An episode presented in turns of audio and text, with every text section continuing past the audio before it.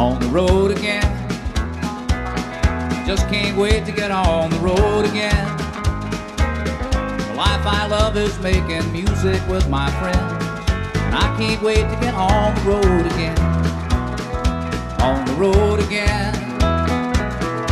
Going places that I've never been. Seeing things that I may never see again. Well, hello. Welcome back to the American Writers 100 Pages at a Time podcast. And in this episode, we'll be looking at uh, the second part of Roughing It. Um, I'm not sure which chapter. So many in this book. Uh, probably like chapter 25 or so to about 45, maybe. Like I said, there's about 80 chapters in this book. So um, it's not really any point to going through it chapter by chapter. Um, I'm kind of breaking this up into into kind of stories. Uh, basically, it's going to be like the trip. That's why in the last episode was the trip to Nevada. Then this will be like the silver speculation stuff. Um, then there'll be the journalism stuff, and then the last one will be the Hawaii trip. So that's kind of like it roughly breaks up into those four parts, and it roughly is one quarter each of the story that we're given here. Now, in the last episode, I lavished my praise on Roughing It as one of my favorite uh, Mark Twain stories. Um, well, and certain certainly my favorite of his travel logs. Yeah, it's been a while since I read uh, the Around the Equator one, which I had fond memories of too. But you know, the two others that I've read so far in this kind of reread through that I'm doing now, this has been my my favorite. And um, so we kind of finished up with the with the discussion of the Mormons, Slade, those kinds of experiences. Those were things that he learned about and and explored a little bit more as he was traveling west. So there was that like the journey to the west part of the story. And now he gets to Nevada and his brother is of course serving in the Nevada government. So part of the story early on is the kind of the nature of this territorial government and its relationship with the state, which of course is complicated by the fact that the Civil War is going on. Right? So this is all happening during the Civil War, which there's hints at, there's suggestions of the Civil War. The context is not entirely gone, but it's very, very muted, right? Um, and of course, he's from, he's not from a Confederate state, right? He's from Missouri but he served in that kind of pro Confederate militia in Missouri for a while. Gave that up after two days or whatever, then went with his brother to, to Nevada. But the, the government here is very, very slight. So um, I know one of the big questions in, in like the Wild West mythology and the study of the West is to what degree is this lawlessness overblown or just as a product of mythology and fantasy and Mark Twain prefers the fantasy of the Wild West. Certainly, he it's a makes for better storytelling, I suppose. Um, but there is a uh, a state being formed here. There there is a government being formed. It has a relationship with Congress, and it gets funding. And there's the question of like how much funding do we ask for? How much do we use? You know, who's skimming off the top? There's like suggestions of corruption. So there's uh, stuff to read here to, th- if you want to think about the the nature of the state in the West. Uh, but we do get the impression that it's very, very. It doesn't have that many much power. It doesn't have that much money, and it's often working on a very, very tight shoestring budget. And it's always a game between like what you report your budget is and what you really what it really you can spend on? Where are, are you actually getting money in a regular fashion? How do you report it? All these things, and there's a million ways to skim off the top. But there's not much that much to skim. So the the, the centerpiece then of speculation is not government corruption like it would be in like the 21st century where you know that's where like corruption is not secret it's just out there in the open but it's it's it's Washington is the zone, right? Not the not this kind of frontier. There's not that much money here to fight over, I suppose. Where the speculation is is in the silver mines. and we get a lot of that here, and that's a lot of good storytelling here. He gets a lot of uh, uh, he gets a lot of text out of exploring just the nature of that economy, how shares in mines became currency in the West. That's really fun and, and interesting. And it, it does paint this picture of this kind of democratic capitalism. Now, I always have an asterisk whenever I say that because, I mean, maybe a couple asterisks it's worth. Because one is capitalism never really can be democratic. It's always about power and resource exploitation and things like that. But America is is is weird. Uh, America had the Native Americans were wiped out, so America had this like land was available for people. So the first asterisk here is yeah yeah capitalism is ultimate undemocratic force, but there are contexts in which it's it's kind of a grab. It's a grab bag, and and it's a big one. It's like a pinata, and everyone can kind of grab some. Yeah, some people are going to grab more than they want, but everyone can kind of grab at and get a little piece, and and feel they got something out of it. The other asterisk, of course, is this doesn't apply to black people and women. This is uh, it's really white adult men who who can grab at that whatever is busted from the pinata. It's not anyone who can do it. So th- those are when I say democratic capitalism, it's really it's framed in those limitations.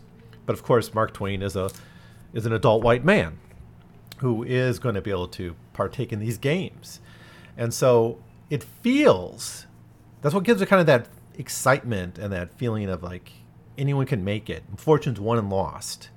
Now maybe there's some myth making with that.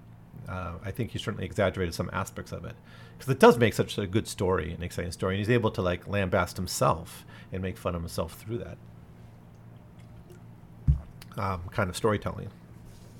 So now, before he gets into silver mining, silver speculation, we should really say, the mining aspect of it, there's not much of it. Really, the game is speculation. The, the game is get, find a lead, you know, and claim it, work it long enough that you can claim it legally, and then sell it off for, for money. Get other people to eventually work it. So it, it's almost like a futures market in a way, in which everyone's trying to grab their piece, but no one wants to necessarily be left with the job of actually doing it. Because actually making money from silver, not that easy. It's, eh, you know, first you have to mine the silver. That's hard work. You have to hire people to do that. You need money to do that. Then you need to process the silver. And in some cases, you have to ship it off to other countries to have it processed, and the profit's pretty low. Where the profit's being made is in the speculation side of it, the the futures market of this land, the imagining that someone can become a millionaire off of this. That's what's driving the whole thing. But anyways, before he gets into that, he he he tr- does this thing on Lake Tahoe where he um, goes with a friend and basically starts squatting and um, you know, claiming land in Lake Tahoe, and he seems to really like it. It's a really enjoyable time for him. But he gives that up. There's really not many money to be made off of that. It's not really a sustainable place to live. Um, it's kind of like the frontier of the frontier, right? It's uh, an undeveloped place in this already undeveloped part of part of America, really a territory, right? Uh, a piece of conquered land, not yet fully settled by the conquerors after that, then he goes and is like, "What am I going to do?" Like, there's not really work for him in the government. I think originally his plan was to be just be a tag along with his brother and, and do that, but he he ends up getting involved in the silver speculation thing. But right away, we get a story that it, we're reminded that everyone's sort of scamming each other here, and that's another kind of part of the side of the coin or side of the prism of this democratic capitalism is if there is that kind of rough equality, like Tocqueville talked about the rough equality of conditions for white men, if you have that rough equality, then it's you you have to kind of be on your toes a little bit because there's always that problem of someone being scammed, right? You, you're not scammed by your boss, really. When the boss has all the money and says, "Do you want to work for me for shit wages and bad conditions and and and, and no breaks?" And you're like, "Yeah, I want to do it." You're not being scammed it's like it's it's in the contract that this job sucks. Right? Um, or if a, if someone poor robs a rich person, that's not that's all worked into the deal too, right? They have security alarms and jails and police to to guard them. But if there is this this rougher equality of conditions and everyone's kind of in the same place, then if you're a loser, it's it's because you sort of got scammed or you got tricked or you made a mistake, right? This is this is why some historians focus on like anxiety among white men and anxiety about their position, and this is why you have so much hostility towards others in American history. Is because of that that anxiety. If you fall, it's because you did something wrong. So you want to have a floor, a floor in which you can't fall below, right? Remember that with Huck Finn, right? Pap, as low as he fell, he could always sit there in his drunken stupor and remind the world and remind himself that there's people below him. And, and there are people there below him as a genetic reality, as a genetic fact. That and and that's the that's the barrier to falling any farther. So prejudice, sexism, anti-immigrant sentiment, all that is kind of rooted in this anxiety. Now here it's it's it's kind of played for laughs, but the story is he he wants to buy a horse. Mark uh, Mark Twain, Samuel Clemens wants to buy a horse, and he thinks, oh, silver prospectors have horses, and people have horses around here, and he better get a horse. And he goes to the auction and he overpays for a horse that's basically untrainable and always bucking him and it's unmanageable. And then he turns around and is like, well, now he's stuck with this overpriced horse. He tries to sell it and he, and he really can't. He can't even give it away, right? Because everyone is smarter than him. So it's played as a joke here, and that basically everyone around him is smarter, and that doesn't fall for the stupid, obvious con of, of buying the, the, the notorious horse that everyone else has been trying to get rid of, and only one person was stupid enough to buy it. The newcomer, right? Samuel Clemens. Now, now as I said, it's played for laughs here, but I think there's a serious truth to that, and and it underpins the whole economy that comes out of silver speculation. So not long after the horse incident, Twain goes off uh, silver frontier prospecting, and this is several chapters. It's like six or seven chapters that that go into this, and as I said, the nature of silver mining was the profit was in the claim. It, it was in in there doesn't seem to really be that much money to make uh, for a small scale prospector in the in the actual mining itself, which seems to be pretty uh, low, like high overhead, low profit, ultimately. Especially the processing. It seems like, yeah, you can, unless there's a huge load, like and it doesn't and the, you know it's still unless it's like that percentage of the rock that's actually silver is really high the, the cost of processing it is just going to eat away any profits you can get. So the trick is to live off the claims right? So what you have is you have people who find any evidence of silver anywhere buying the land or, or claiming the land. You don't buy it you claim it and then you have to work it. And so there's rules about how you have to work it. And if you don't work it for a certain amount of time, if you don't establish it, you don't build buildings on it, you know, start working the mine in, in very concrete legal ways, you're going to lose it to the next person who comes around and, and, and is willing to do that work. But the goal is really not to work it. You get the sense it's just to use this as cash. So what happens is it quickly becomes shares. So these, you know, it might start out with two or three people working together on a claim, and then each of them like gives it a value. It gets some value on the market, and then you can split up the shares in various ways and use those as currency. So by uh, you know pretty quickly, as explained here, the real currency of the silver mining frontier, because everything costs a whole lot here. We're, we're told that you know the money's so scarce things are expensive and that's another issue with the government. The government doesn't fully believe what uh, they're billing for for common expenses and things. Um, but so instead the ready currency becomes shares in the silver mines which, which as i said just get sort of passed around and you tip people because in a way you know they don't have any real value. The only value is the hope that if you dig down far enough and work it long enough there'll be a big paycheck at the end for someone. right? You just want to be holding it when that sale is made. Because if if you have enough of those little pieces of paper that say are, that have that have this pretend value, you just need one of them. It's like buying, you know, 100 lottery tickets and hoping like just one or two of them will will get it, but you never scratch them. You just pass them around.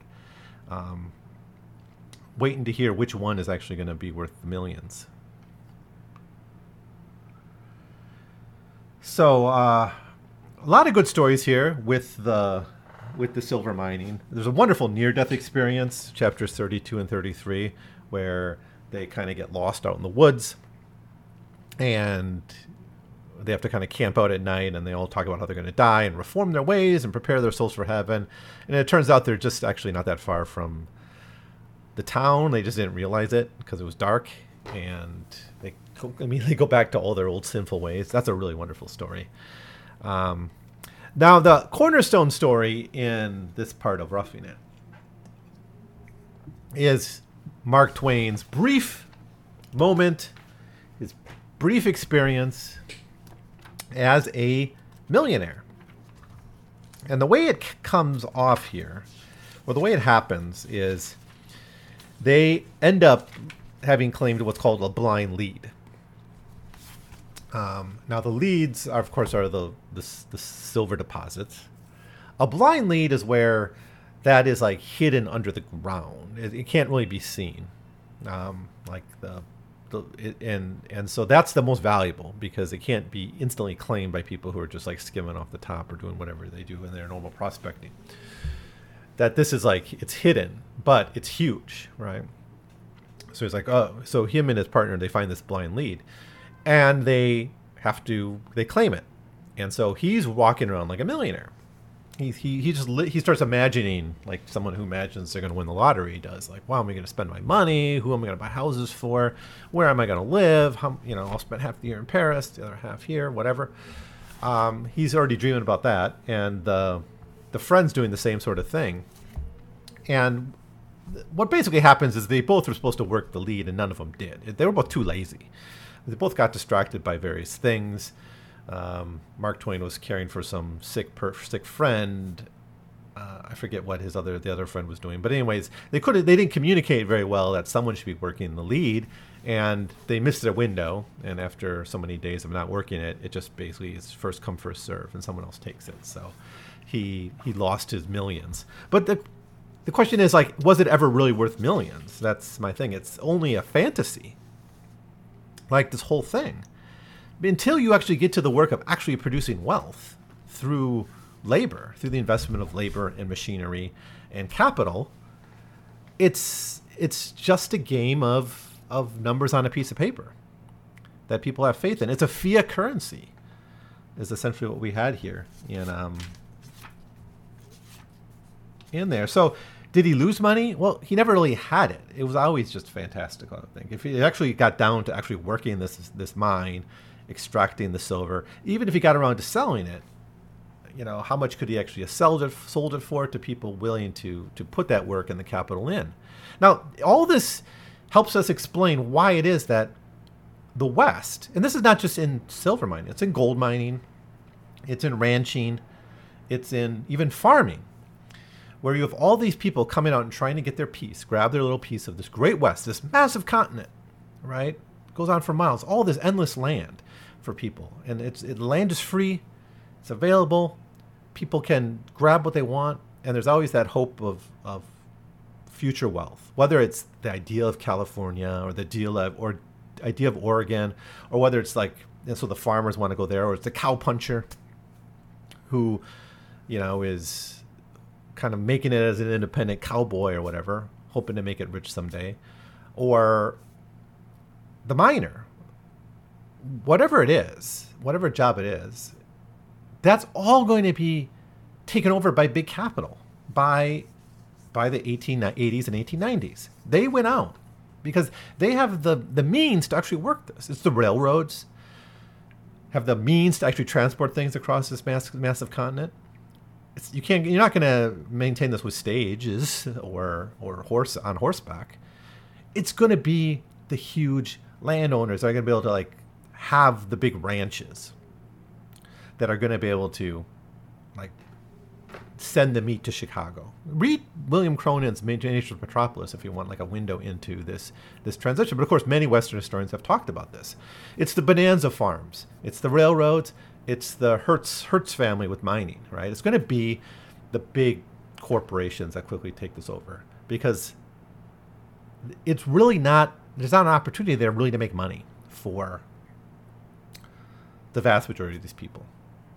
And they become the working class right? Now clemens he has an escape route. He goes into journalism. He has a way out. But in another universe where he got caught up more into the silver prospecting imagine him just a few years later as a silver miner and not much more than that um, you know working for a big mining concern right now all of this also helps to explain i think why the western labor history is so conflicted and so contentious compared to that of the East. Now, the East has its own epic stories of labor conflict, but the West was really bloody and apocalyptic at times, right? That's where the IWW got its start.